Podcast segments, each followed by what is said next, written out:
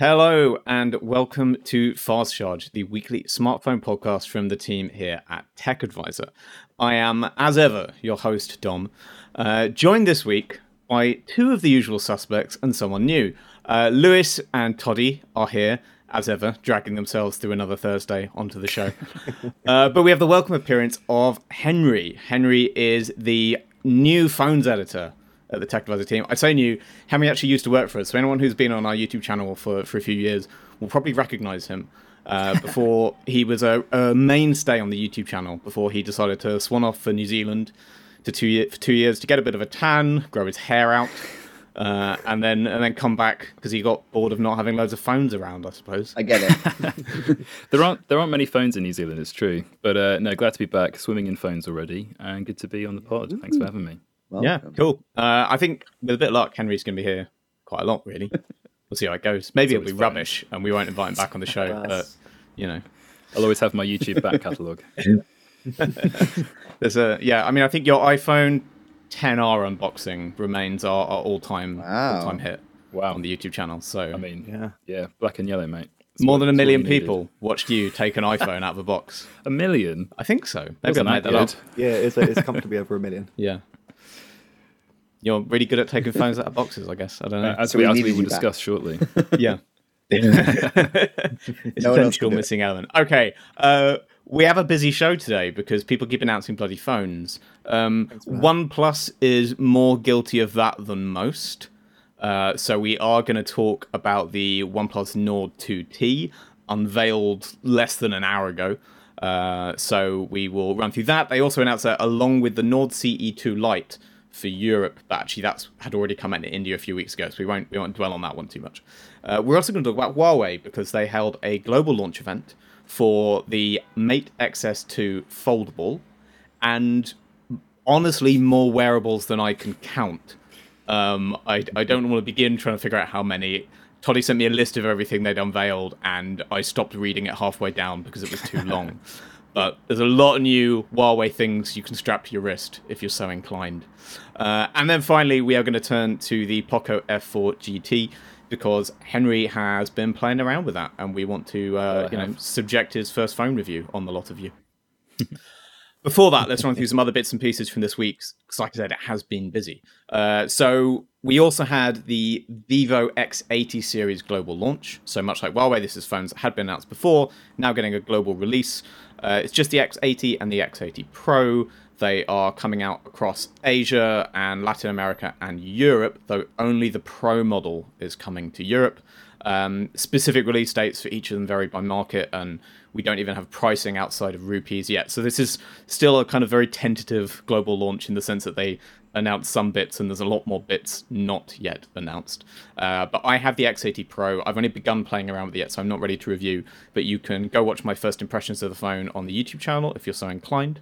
Uh, and we will probably chat about it in the future when I'm ready to kind of go a bit more in depth on particularly the camera performance, which is really going to be well, what you're, you're a big, big Vivo guy, though, aren't you? I mean, we, I watched I your uh, your video, oh, and yeah. it was already getting pretty in depth on your opinions. You got some feels, haven't you? yeah, I mean, this is at the level where I'm like, you know, debating the merits of how they've switched different stabilization tech between the camera lenses uh, and which just layout the mainstream stuff yeah yeah the casual stuff most phone owners really really want to worry about but no i mean from from my first like few hours few days with the x80 pro i'm really really impressed so far but uh, I, I, need to break it down a bit further because the x70 pro plus was so yeah yeah okay we have a lot more launches coming up is the other thing so this week, there is going to be a Snapdragon launch. I believe it is officially called Snapdragon Night.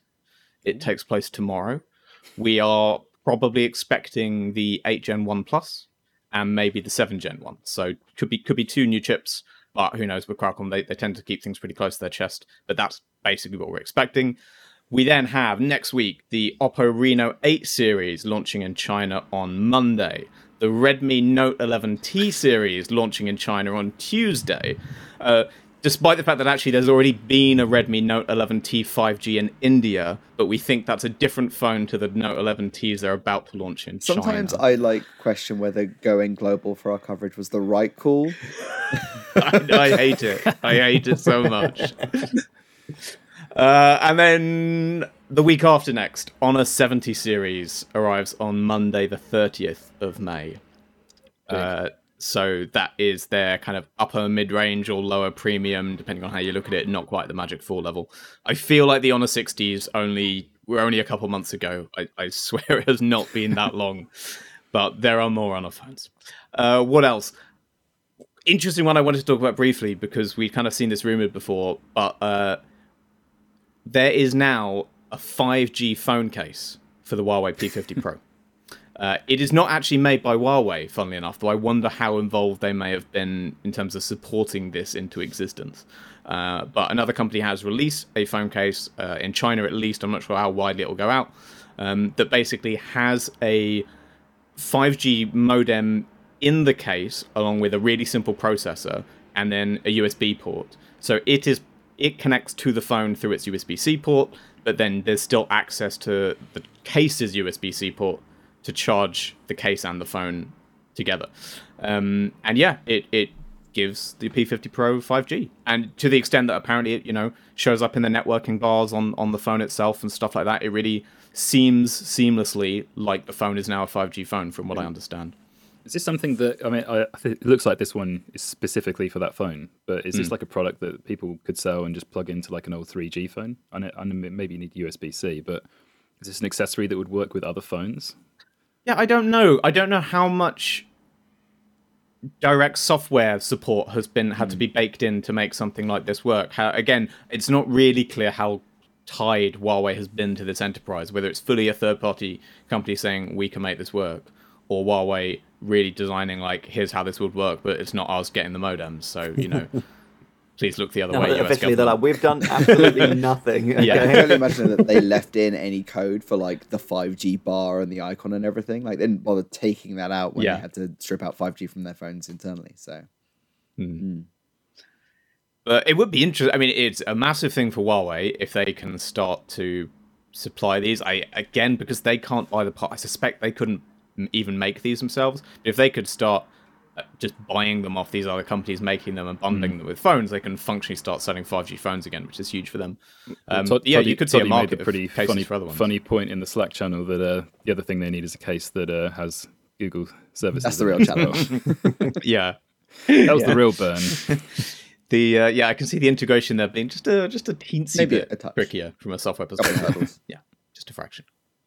Um, and the other bit of news that I guess we should talk about, uh, I'm going to hand over to Lewis because I know nothing beyond the headline of the story he wrote.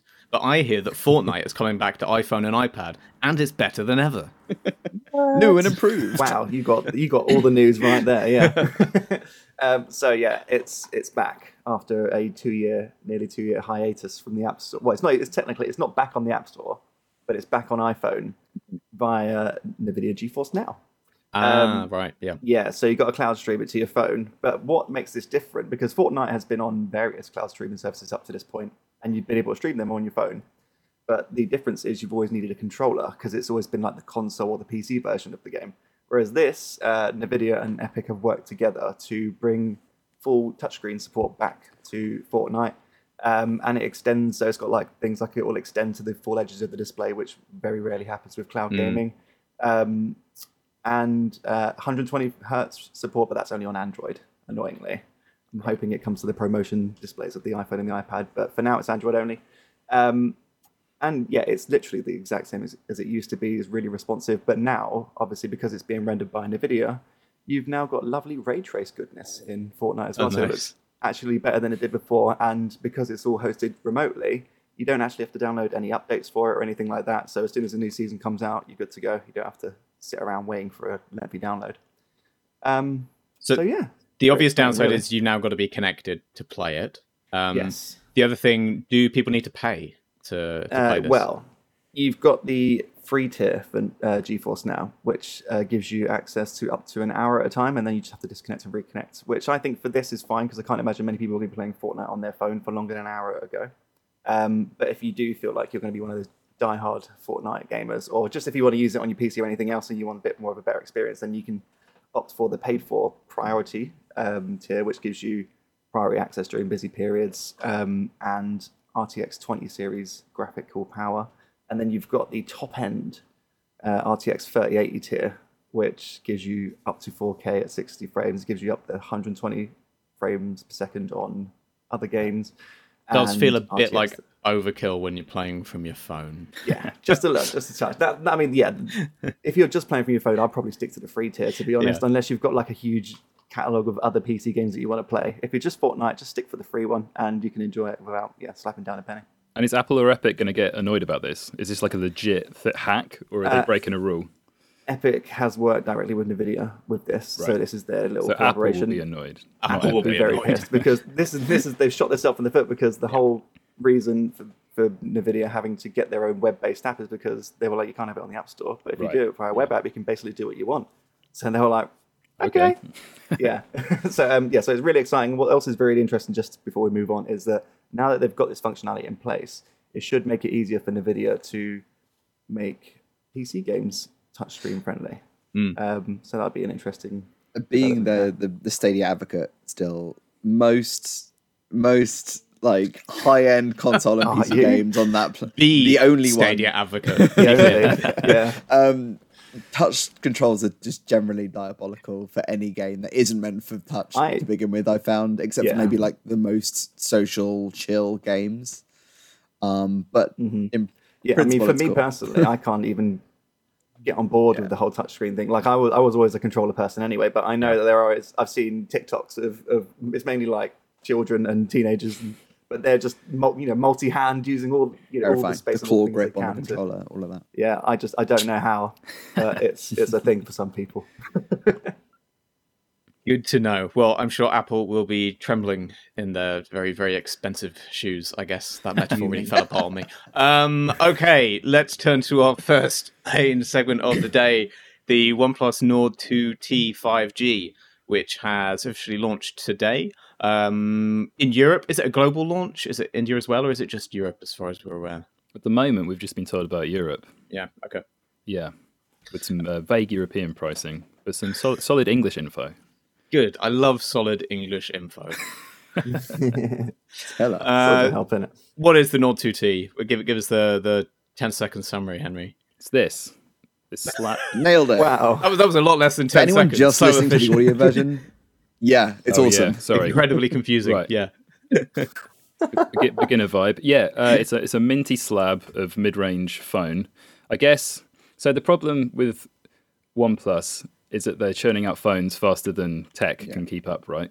Um, Oh, yeah. So, but even more than usual, even if you're like looking from the 9 Pro to the 10 Pro that Toddy just reviewed, there's probably a bigger jump. This really is very similar to the Nord 2 that I believe, believe you reviewed, Dom. Yep. I mean, OnePlus might uh, question my observation, but basically the only things that are different here are the charging speeds and the price and the processor. So the price is the best bit. If you want a new mid-range phone, this is now the newest OnePlus phone, and it costs three hundred and sixty-nine pounds in the UK, which is uh, for the lower tier model, which is actually the one they gave me, which is kind of refreshing because normally they give you, you know, the, the maxed out one. Spec. Yeah. So this is eight gigs of RAM and 128 storage, and that's 369. Um, and from 399 euros, uh, and then you, you add 100 quid, so it goes up to 469 for the 12 gigabyte and 256 uh, high end version, which is the same price as the old Nord. So I mean, you can't really complain if the new version, which you're gonna you know bump a year down the line for software updates, um, that's good. Uh, but yeah, not much has changed. 80 watt wide charging, which I think Toddy can confirm is the same. Yes. Super VOOC. Yeah, it was. Yeah, the As the 10 Pro was the Pro. first to, to bring the 80 watt, but also like switching to VOOC from Warp, and then therefore Yeah. reverting back to USB C on the charger end, a USB A, sorry, on the charger end rather than C to C, which is weird. I presume it's the same adapter you've got there. Oh, that's Yeah. It funny. is. Yeah. I hadn't thought about that. Fine. Yes, it is USB A on the end, and also just for context, um, I I was in New Zealand. Still, still, f- phones come out of uh, out of both pockets, but uh, yeah, OnePlus is not sold there. So I have not actually full time used a OnePlus phone for a little while. 7T Pro, I think was the last one. So we're quite far down the line here, and I think my main observation would just be the big change for me, at least in software. But New Zealand does have Oppo phones, so I've been using a lot of those. I mean, what do you guys make of Oxygen OS these days? Because it gets, I mean, OnePlus basically just gets bashed in the press at the moment, which isn't entirely fair. Um, I mean, the software Yeah, I still still liked on good. the on the 10 Pro as my last OnePlus Yeah. review. I was still pretty happy with the experience. I think it still has enough individuality from ColorOS that I would pick it hmm. over ColorOS. I think still. Yeah. Yeah, I think so. I think so. And like you, you know, you get the Google shelf to that side instead. Although they do the copy thing with Oh. the Apple, where you go down I hate from the that. top corner. That's a bad move. The, That's a bad the widgets. I don't. I don't want those widgets. No. It's Uh, really funny because like I'm I'm embedded with that kind of left swipe right swipe because I'm an iPhone guy. But when I do it on an Oppo, it Yeah. still feels really weird. I'm like there Yeah. shouldn't be a side swipe on on a, an Android. It's that. It's that notch. It makes you think like you have to swipe in that side. Clever, Yeah. clever Apple. But no, it's been really good. I've I've had my sim in it for like five or six days, so I've not got a review quite up yet. Kind of want a week with it really. The battery life is really good. I've got six hours of screen on, right down to Yeah, zero, which I think is pretty decent. And topped up, yeah, 27 minutes it take, took to, to top up completely. Um, a- a- as the story normally goes with with mid range phones, it's got three cameras. They've they've done a bit of a weird. I don't know what you guys think about this design, and I'm not going to try and show the uh, the viewers on there. but what they've basically done for audio listeners, see, got, got my got my key there. Uh, two very big black circles with a lens in the middle of the top one, which is a 50 megapixel uh, Sony sensor, which is actually the same. All all the cameras are the same as the Nord 2. And then in the bottom black circle, they've then got like one at 12 o'clock and then one at about 7 o'clock. Yeah. And then in really tiny writing that's impossible to even take a picture of, it says DOL HDR, which is for digital overlay high dynamic range. Um, and yeah, I mean, it's fine. It's just a bit bug eyed. And I suppose they had to make it look different because there's not much else different about the phone.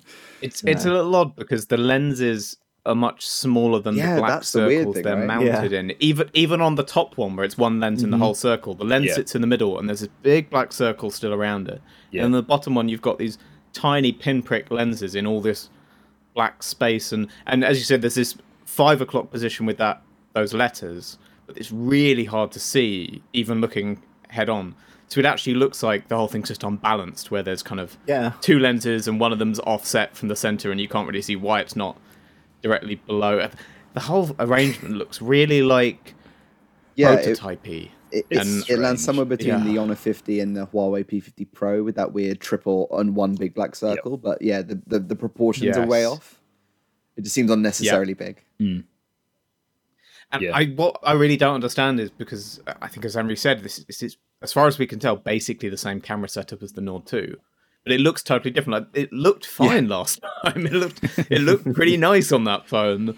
So if they've got Yeah. the exact same sensors and lenses, why have they rearranged them so much and in such an odd I suppose way? they've got to change something, haven't they? Like, and it's the first. Yeah. Is it's the first time that we've had a T Yeah. series Nord. Is that right? So they haven't gone to three; they've gone to two. And I mean, the the the um the idea of doing that with the cameras kind of reminds me about the frankly questionable thing that Apple said by moving the, the cameras of the normal iPhone 12 from being on top of each other to diagonal. They're like, yeah, they got bigger sensors, but it's no, it's so people can you know See that notice you got you've the got new the new one. iPhone through the case sake, that though, you right? immediately Like, put on no it. other- I don't think I'm not saying the Nord 2 series has the the same recognition as the, as the iPhone.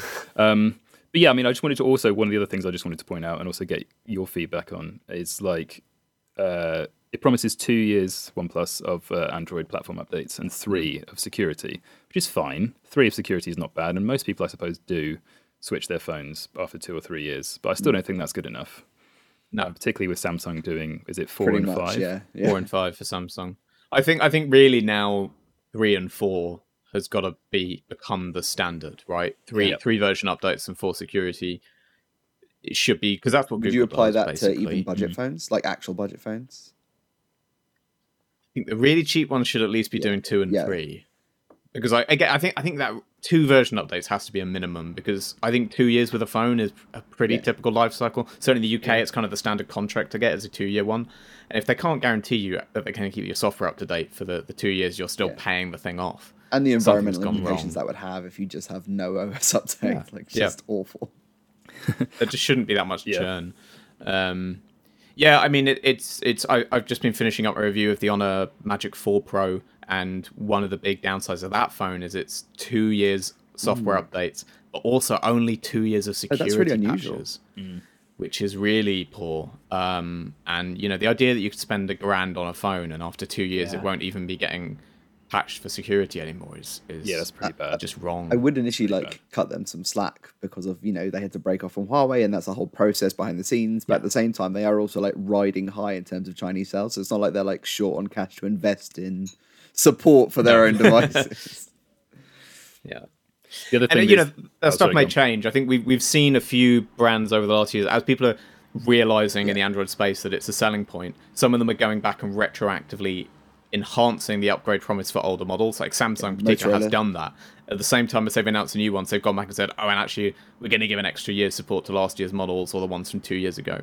So it may get better, but there's no guarantee right now when you're buying it, and there should be a better guarantee when you're buying it, right? Yeah, and that's the thing. Like people always say, "Oh, you know, Samsung can do it." It's Samsung, right? But then uh, if you add all together all the BBK's brands, they are the biggest by volume now, right? So they've got a bit of money. And this is this is meant to be part of the point of bringing OnePlus and Oppo together and bringing Oxygen and Color together is that it made their software development quicker and easier and more efficient. If that doesn't translate into software support for end users, then how do they justify that, right?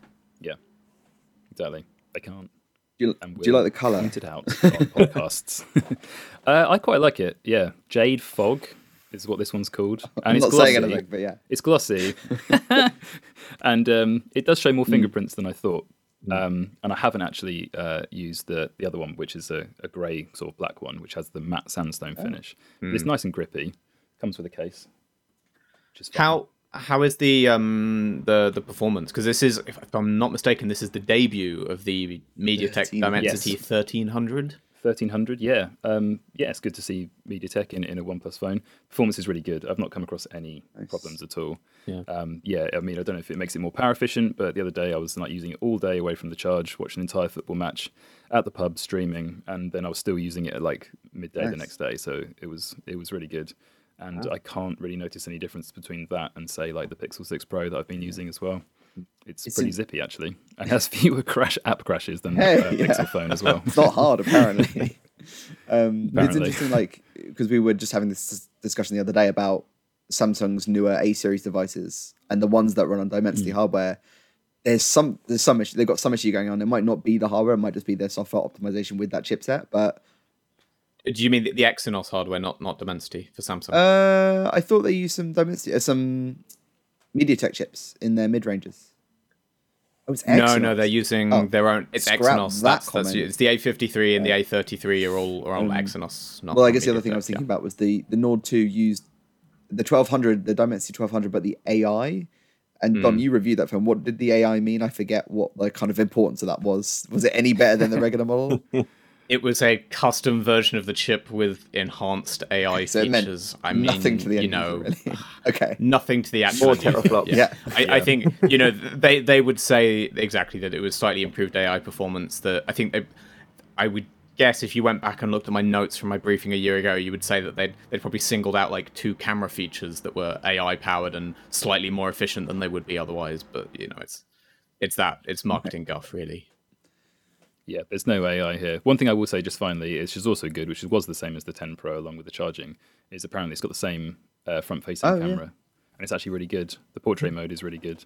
Not that I'm a selfie guy, but you know, testing phones. So if that's your thing, that's probably quite a good reason to to plump for it. Well, I mean, if you guys had 400 quid, would you buy this, or would you? mean, What it's else would you buy? For sure. I think I probably would. I think right now the last year's Nord 2 is the top of our is our current kind of mid-range phone Yep. recommendation. That's still a year after it came out, and before that, the first Nord was at the top of that chart for a year. For, for all of OnePlus's ups and downs over the last little while, and particularly in the flagship space, we've you know we've questioned them, and, and some of their budget offerings haven't been killer. The core Nord mid-ranges have still been really, really good. Yeah, Um, I guess a lot will come down to how good the Pixel 6a is, which we'll, we'll know in a couple of months. Yeah. That, that's the obvious competition on the horizon. But yeah, there's nothing else obvious at that price. I'd say tips it for me. There'll be there'll be Xiaomi's like like the Poco we'll talk about later is a little more expensive but similar. Um, Xiaomi's that maybe give it have better performance for the price, but I think the software side means I'd still Yeah. swing for Where the my OnePlus brain went was actually the getting a refurb or an, an old S21 because that is yeah, got better software support even now, a year on. yeah. Getting technical now. yeah Yeah, it'll have better support. This doesn't have And wireless charging either, so you'd have that as well. Yeah, But yeah, good shout. options. I definitely wouldn't buy an iPhone SE, that's for sure. It's the same price. Yeah. yeah. Yeah. Um, right. So what else? They also announced the Nord CE2 Sure. Lite. Um, Yes. which Yep. is cheaper. There's not a lot to say about that. It's the is new there? cheap- It's a kind of Yeah, yeah. the, the one thing I'd point out is that this uh, Nord 2T is 90 hertz OLED, and then if you go for the light, it's uh, 120 hertz but an LCD. Right, so we, yeah. we've yet to test it, but um, I've not seen many 120 hertz LCDs personally. Um, and it's also got a headphone jack, and it costs from actually there's only one uh, SKU. It's 279 pounds. So Right, yeah. I suppose, and you actually get the same uh, level of software support as the other one. So if you want to save 100 quid, it's there. I think I suspect that one will also be good. I, I reviewed the C2, the non non light version, um, and did like it more than I thought I would actually. What Uh, does so I- CE stand for? edition. core, yeah, the core experience of Makes the sense. equivalent higher end Nord it's trying to emulate, basically, is what they described it as Right, in yeah, the last right. briefing. And this is the light version of that. This is the light version of the second. it's a light take on the core experience from the flagship 5G. with 5G. Don't need a 5G case with this phone.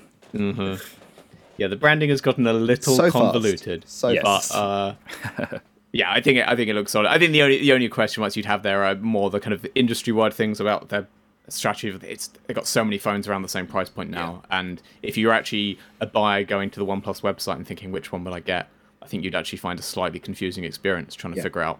Hang on, there's like six phones between 250 and 400 pounds. How am I meant to tell the difference between them? and Yeah. I feel like like, personally, like I think the the Nord 2 and now the 2T, like they have a unique place in having that performance and value and the software experience. I feel like with the cheaper stuff, where the performance isn't going to be quite as good, I'd be more inclined to look at the Xiaomi range around the same price because I think you'll get more for your money, even Yep. though the user experience typically isn't Yeah. as like loved. Yeah, I think that's reasonable. Um, and you're probably Yeah. going to worry less about the long term software Yeah. support, maybe, um, at that price. Um, and finally, the OnePlus Nord Buds Yeah. arrived as well. They are they're really yeah, they're cheap, forty aren't they? pounds, euros, and thirty nine dollars in the US. Also, it's another Wow, Nord product in no the shit. US, which there aren't many. So I thought that was interesting. Mm. Um, Yeah, they go on sale on thirtieth of May. Um, I think it's a little bit later in the US. Um, but yeah, they they effectively sort of undercut OnePlus. Was it the Buds Two Z Z? I forget. That's the current cheapest one. Yes, I think so. Um, the yeah. main thing they don't have is is active noise cancellation. Um, but they have this thing called like AI noise reduction, which we were trying to just lock in. So Hmm. it doesn't basically do what cancellation does, where it's like actively putting negative signals of the sound it can hear outside against that sound wave to cancel it out. It's not doing that. It's just trying to do a, I guess, a half-assed version of that effectively. That makes no, No, sense. I don't mean, they were trying to say like doing. they yeah, haven't, okay. they're not pitching it as active noise cancellation. Basically, it's probably not Yeah. good enough for that. But that I, I have used them very briefly, There's no and smarts here. they're super comfy. I really like the design. Um, they get you, I think, seven hours per like charge with the buds, thirty hours with the case. No wireless charging, but it's a fast charging, so I think ten minutes gets you five hours of use, which is pretty good. Um, Nice. Annoyingly, there's different colors, but the the launch today was only for the black model in Europe and the US. So there is a white pack in the Indian market where it was already available, and in China there's what I'm pretty sure is exactly the same product, but it's called the OnePlus Buds N, and that has three colors. There's like a fun blue and lime green option as well. Um, but yeah, they look they look good and they're cheap. Ch- Ch- China OnePlus gets all the good stuff. They had another new phone this week. I didn't even mention the OnePlus Ace Speed. Is that the one that looks a bit like a 10 Pro which with the weird camera? Uh, yes, it does. Yeah, the camera looks a bit Yeah. like a 10 Pro. Um, it's I, the branding is interesting because the Ace was China's version of the 10R, and then we, you know it seemed like kind of a new line for them, and then immediately we got this yeah Speed Edition version of it as well, which looks very different. So they the already have Ace, and Oppo's line. Um, like they love Ace as like a Yes. sub brand Yeah. name. It's weird. But yeah, the, the buds look good. I think they're going to Uh, be fun. I'm going to be testing them out over the next week or so, and um, so far I really like them. Nice. Well, I know for a fact you've already had a bit of time testing them out because you have uh, taken them with you all the way to Milan Yes. and back. Um, Segue. to Segue. visit Huawei's global launch of the phone that I think on this very podcast not very long ago I said wouldn't be getting a global launch. The Mate XS2. Yeah, foldable. yeah. So so if you've Uh. seen the Mate XS, it looks extremely similar, but that's no bad thing in my book. And yeah, they, they announced that. Um, they haven't given it a specific launch, but they're saying it's coming to markets, including some in Europe, and they haven't confirmed UK pricing or anything, but I'm assuming UK as well. Uh, it's going to be one of the big hooks I think in your piece on on the site was that it is you know finally kind of competitively priced because the last one was a bit crazy expensive. It was over two thousand, I think it's two thousand two hundred ninety nine euros or pounds or something like that. It was pretty highly priced, the most expensive I think foldable at the time, uh, or one of. And in China, it is now a lot lot cheaper. I'd say the European pricing, which is one nine nine nine for eight gigs of RAM, five twelve gig storage, is still pretty steep for what you're getting. That is more than I yeah, thought. It was it was higher than I expected, Yeah. considering the Chinese price is so appealing. Um, so it's a bit of a shame, but the hardware Yeah. does seem very good. Um, they've finally got a 120 hertz display on there. It's a 7.8 inch panel, and unlike the Mate X2, it is that external only screen design. So when you fold it closed, the Yep. whole outside of the phone bar the camera bar is basically display. Um, but the back half shuts off. You can't have stuff going around to the back of the phone, which would be really cool. Um, I didn't check the camera. Maybe the camera might turn on, like the if you're using the, the main cameras. Um, speaking of which, they have now put a front camera on there too, so you don't have to use the back cameras if you want to use the full screen and a video call. You can now do that. They've got a little hole punch, 10 meg, 10.7 meg sensor in there too. Um, like the P50 Pro series, it is limited to 4G and it's a Snapdragon 888 chip, which is and they haven't they haven't found a way to snap a 5G it's phone just case too new. Give it one like a week, and they'll sort that out. Like no Yeah. problem, I'm sure. But uh, yeah, or someone will get a weird cable for that new case for the P50 and just like stick it on there. Yeah. Um, but yeah, the hardware actually was. I was pleasantly surprised by how robust that external display felt. I even there's a video on our Instagram right now of me trying to open it one handed, and to do that, I had to literally push in the middle of the display, which I was Yeah. a bit worried about. But the device seemed perfectly okay with that, and yeah, it actually folded out well, and it doesn't crunch. The hinge doesn't crunch anymore. Oh, that was Yeah. my first question. Yeah, yeah. Come review time. That is like I think the hook of the whole review is that it doesn't crunch anymore. Yeah, this it has the same Falcon Wing hinge, Falcon Wing hinge mechanism, but it's it's silent now. It feels really nice, really strong and sturdy. I, I was impressed by how robust this phone felt. So yeah, um, yeah. And beyond that, Did they say why they're going for a second generation out of fold? no. Like it just seems like an No, interesting I- step. maybe I, I my guess is just it's it's more of a differentiator in that book space, especially if they can't compete on specs. So by having a Yeah. design that is Yeah, that's a unique good that no one else is really doing, I think FlexPai has a design like that, but who's buying a FlexPai? No offense, FlexPai. Uh, yeah, yeah. Um, so yeah, I think it's just as a as a differentiator, it is good, and you know their camera hardware still felt really solid. I did a quick like side by side with the Pixel 6 Pro, and I kind of preferred what the camera was pushing out there. It's a 50 meg main sensor, um, and that was pretty good. The display is lovely. Uh, that 120 hertz, just to keep it competitive. Um, the push button mechanism, which is you have to push this button in the back to kind of spring load release the display so you can then pull it out. That is still super awkward to use, but that might just be practice. But first impressions, that was a bit finicky. Um, beyond that, I think it's a lovely device. It's just, again, it's still too expensive, and especially with all the caveats. Yeah. I'm I'm really surprised Yeah. on the price that the only model they announced for Europe is is half a terabyte of storage. And in in China there's a 250 Yeah, this is like the middle one from the Chinese just- setup. Yeah. it just feels to me like I don't know why they didn't just release the lower storage version and, and Exactly. take 100 euros off and, and have that be the default because I don't think most people need Yeah. half a terabyte. It's it's kind of overkill I should have asked actually. right? The weird quirk of the, the the storage and RAM in China is that if you get the highest one, the 12 gig RAM model, it has a bigger battery. Which I don't know why. oh, I so instead of about that, yeah. 4600, it's 488. Why? Oh, yeah. It's because they, they, it's some specific battery tech, isn't They it? call it, Uh, yeah, It's some new super type dense of battery. 66 watt, but it's like, Yeah. yeah. Despite that capacity, it supposedly like lasts extra long, which I guess is great because you have an even bigger, higher um, refresh rate screen. So, yeah. Um, Yeah. But that was just one of many a product I saw, uh, or at least they told us about. Um, Can can you name them Off all? top of my head, the top of your okay. head? There was the uh, so we've already had the GT3 Watch GT3 series this year, and the GT Runner, which is effectively a member of that line. Which I think Lewis you reviewed all of those. So now we have the GT3 Pro, and that comes in two flavors. Which is the first time a GT Watch Pro has had two sizes.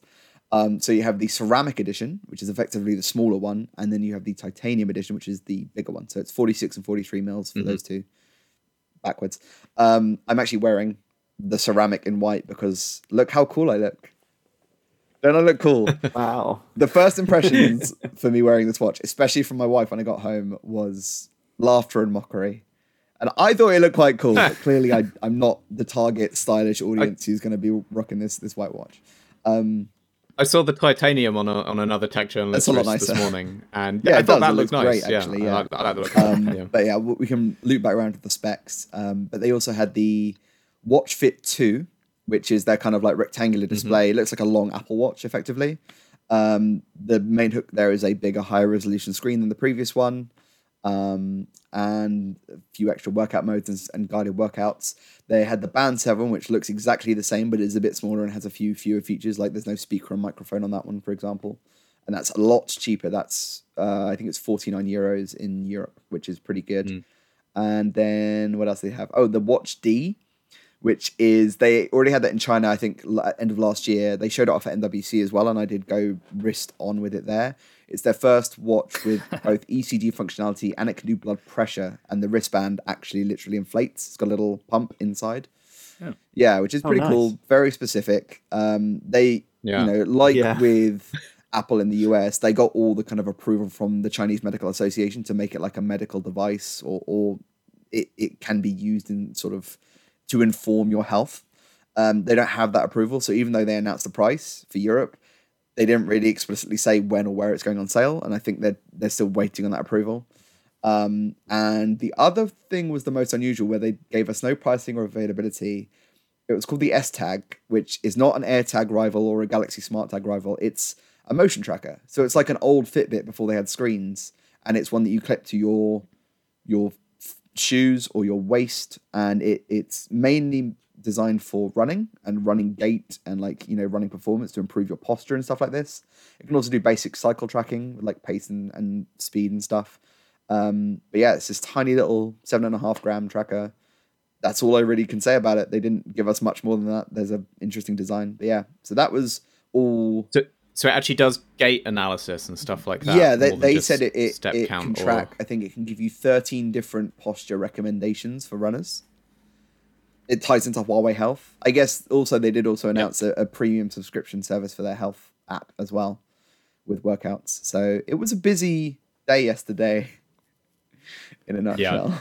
I think it, it says a lot about Huawei's current state in the global market that they did this global launch with one mm-hmm. phone and five it's the or right six call. wearable products. is the right call. Yeah. Um, It's the right call. And I, what I was going to say is that I've, I also reviewed the Watch GT3 Oh, and the. Runner, and yeah, like you say, they've got one phone that costs like a million pounds, and then all these wearable products. But I don't know what your experience has been recently, but I found that those two uh, smartwatches were pretty good, uh, but also they w- w- work better with an iPhone interesting. because unless you've Yeah. got a Huawei phone. The, the latest wearables don't work with Huawei Health in the in the Google yeah, Play you have you can't. So I am using it currently with a, a Pixel, and to do that, you have to get the app gallery and Huawei services on your device first. And there's like Right, Petal yeah. Maps integration, which is Huawei's mapping app. If you want that, you have to download the Petal Maps app on your phone as well. So it's a few extra hoops. Um, I did say actually to the guys, that, you know, that is one of the big, uh, well, maybe not big, but like still a very key, I think, differentiator for their wearables, their watches, is that they have iOS support because Wear OS 2 Yeah. does, but Wear OS 3 Yeah. currently doesn't. Like with the Galaxy Watch, at least, there's no way to connect that to an iPhone. So if Wear OS 3, the vanilla version, when it does eventually launch on the Pixel Watch or whatever, doesn't support iOS, then that's actually a, a real strength for Huawei's smartwatches. Yeah. Yeah. And you don't get pinged all the time because the notifications don't work. There's no third party Yeah. apps. But I see that as a plus because it mean- lasts, Yeah. yeah. it lasts for two weeks and it's, it records all your data and you don't Bearing in think mind- about it. the, all the press on this trip were given the two watches to try out, and it was a real mixed bag of the experience. But we are using, you know, pre-release Right. hardware uh, and and firmware, I guess. So I've got notifications working, but I can't get maps working, for example. And other people got different mixes of that. Um, Huawei, in our conversations, is aware and trying to address all of this stuff. Like they've talked about Strava integration like yonks ago, and that's still really hard to get going.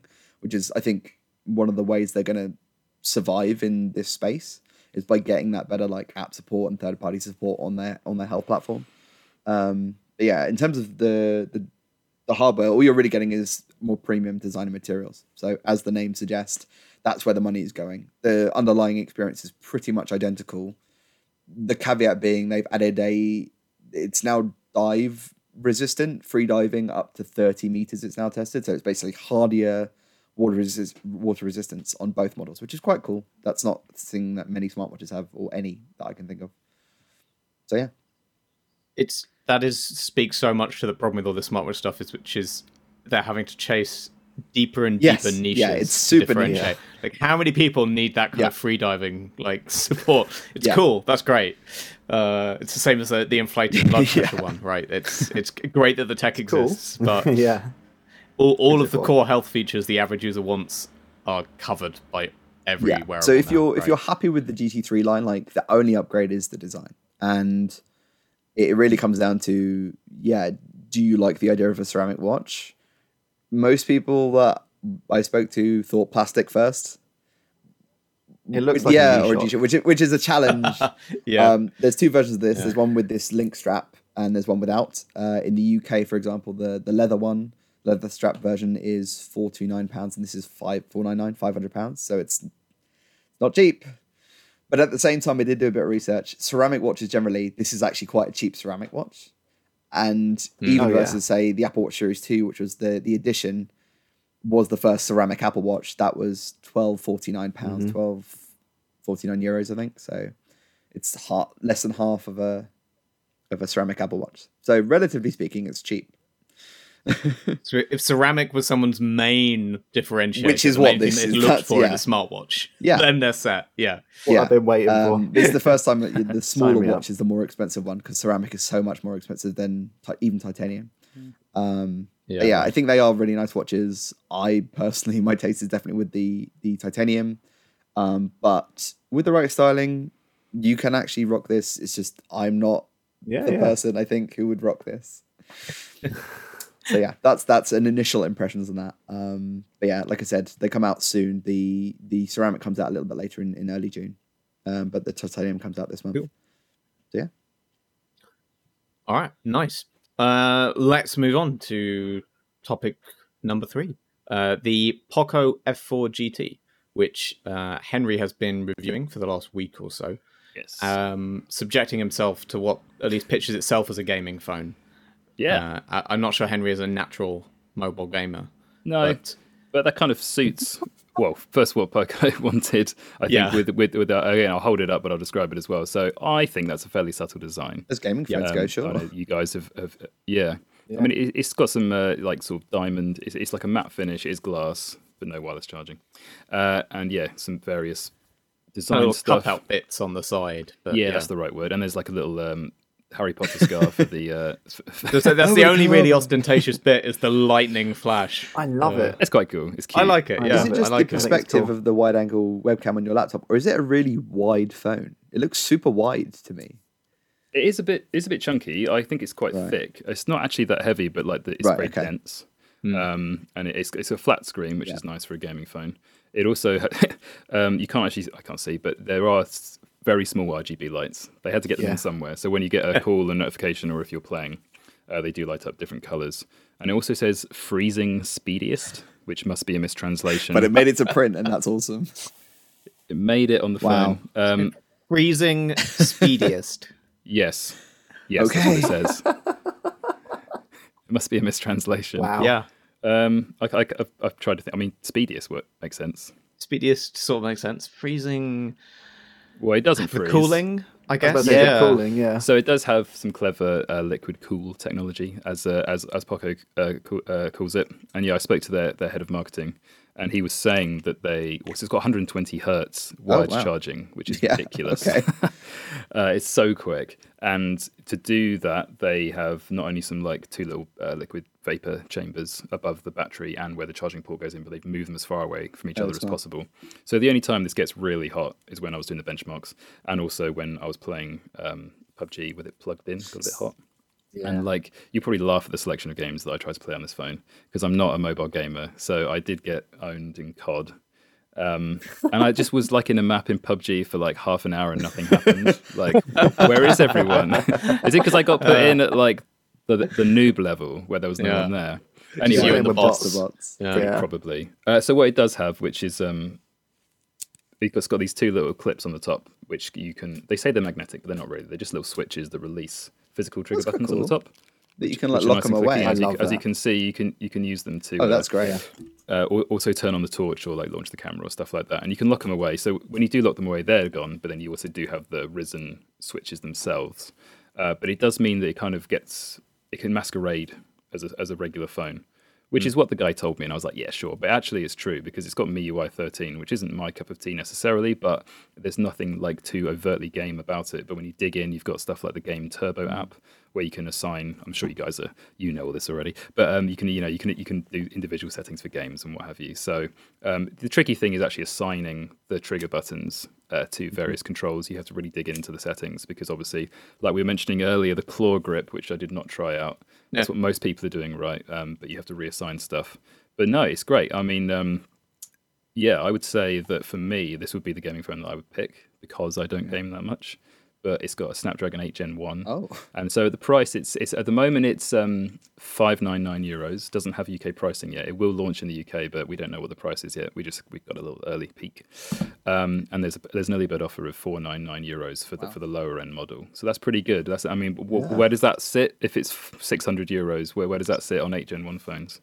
Gonna be one of the Yeah, cheapest HM ones absolutely. around. I, I guess the Realme GT2. Yeah. Where's the GT2 and HM one? No, or the GT2 is Pro an that's 888. HM1? It's the HM1 that's the. Yeah, so Yeah, it's it's definitely Pro. it's cheaper than the Pro. So it- and- yeah, if it's not the cheapest, it's close to being the cheapest. I I thought that's HM1 pretty phone. decent. Yeah, and like Yeah. I mean, it handled stuff I could throw at it. Maybe somebody else could make it cry. But Yeah. Lewis, you just reviewed the uh, Asus ROG 5S Pro, which Yes. has an 888, which is an older gen, and it costs over a thousand pounds. So Yeah. what, do, what do you make of the the comparison there? Why is that the case? Um, I mean, I think they just launched the the 5S Pro at the wrong time because they launched it just before the 8 Gen 1 was announced, and yeah, then they haven't been quick enough to kind of implement that in a, in a new phone, so they're just kind of lagging behind the competition. It's been an odd problem for the gaming phones this year because uh, Black Sharks had the exact same problem. Uh, Nubia Yeah. feels like the only big gaming phone brand that's managing to actually get its phones out on, on time with, Yeah. with the latest hardware. The um, And So uh, I mean, yeah, yeah. sorry. Sorry, um, just the the thing that appeals to me, just based on that, because I didn't really know anything about this device, is I know that ROG phones, I presume they still do it, but they were the one, the first ones that I was aware of that did this kind of dual OS experience where you could switch the launcher so it didn't always look gamery. When you could have the Zen Yeah, UI yeah. interface. Yeah. But the fact that this, like, even Yeah. like the buttons locking down, like, so it really can masquerade as both. That's immediately like way more appealing to me, and because the design is not so crazy. Um, yeah, that's that's I think a huge, a, a very interesting play in the gaming phone space that I think has the ability to Yeah. onboard a lot more people than most gamer-looking gaming phones. It's interesting because even Asus with this eleven hundred pound 5S Pro, they went for touch enabled Mm. triggers, Hmm. and that you know the mechanical triggers are the next step up from that. To, so to get that from a device that's literally Yeah. half the price, Yeah. is really nice to see. And I think is definitely the better experience of the two because you can rest your fingers on them without activating them, and you can't do that with the the touch ones really. Yes, sure, yeah. yeah. that's true. And, and like I've got pretty small hands, but it's quite good like design. You get the grip on on the triggers, and then your the little gap where your forefinger curves. That's hmm. exactly where the, the quad speakers are. And even if because of the, the design, I don't quite know how they've done it. But even when you put your fingers over them, it doesn't actually muffle the noise that much. So the speakers are also really good on here. Um, the cameras are nothing to write home about in particular, but um, when I spoke when I spoke to the head of marketing, his own admission was like, "Yeah, that's not a concentration. It keeps the price down. 64 megapixel main sensor is fine, but uh, the other two are." Not. I like fine. that you, you know, you spoke to the head of marketing, but you didn't ask about the what was it, frozen, sp- freezing, speediest. So I didn't have the I didn't have the phone when I spoke to him, and he wasn't going to bring it up. uh, so I didn't know. No, He kept that on the DO. Yeah, By the way, yeah. I'll have to save that for next time. But no, it's good. It's good. I, I think we'll, we'll probably get it in the best gaming phone chart. It's definitely one of the best value. yeah, it ones sounds incredible value. yeah, for sure. yeah, I've been really impressed by what, what I've read about it from from your review and from talking to you. And uh, we reviewed the regular F3 last year and thought really highly of it. But I don't think the F3 GT. I think there was an F3 GT, but it Yeah. didn't get a European release. So we never we never got our hands on it. Yeah, and I Um, asked him but- about a regular Poco F4, and he just said, "Stay tuned." So we can expect one, and hopefully, well, that would probably be more likely to be the one that's sort of uh, fighting with the Nord 2, right? Those Yeah, two I phones are quite so. comparable. the F3 was pretty close last year, and and you know these sound kind of similar in that the F3 was excellent performance for the price. Really kind of you know over spec for the price point it was at, but still looked nice. You know, attractive design, very slim. Um, Is that really the one held with its the own. Snapdragon 870? Yep. Yeah, that was amazing for the price. Like that, that performance was insane. Yeah. But this is a whole tier above. Crazy.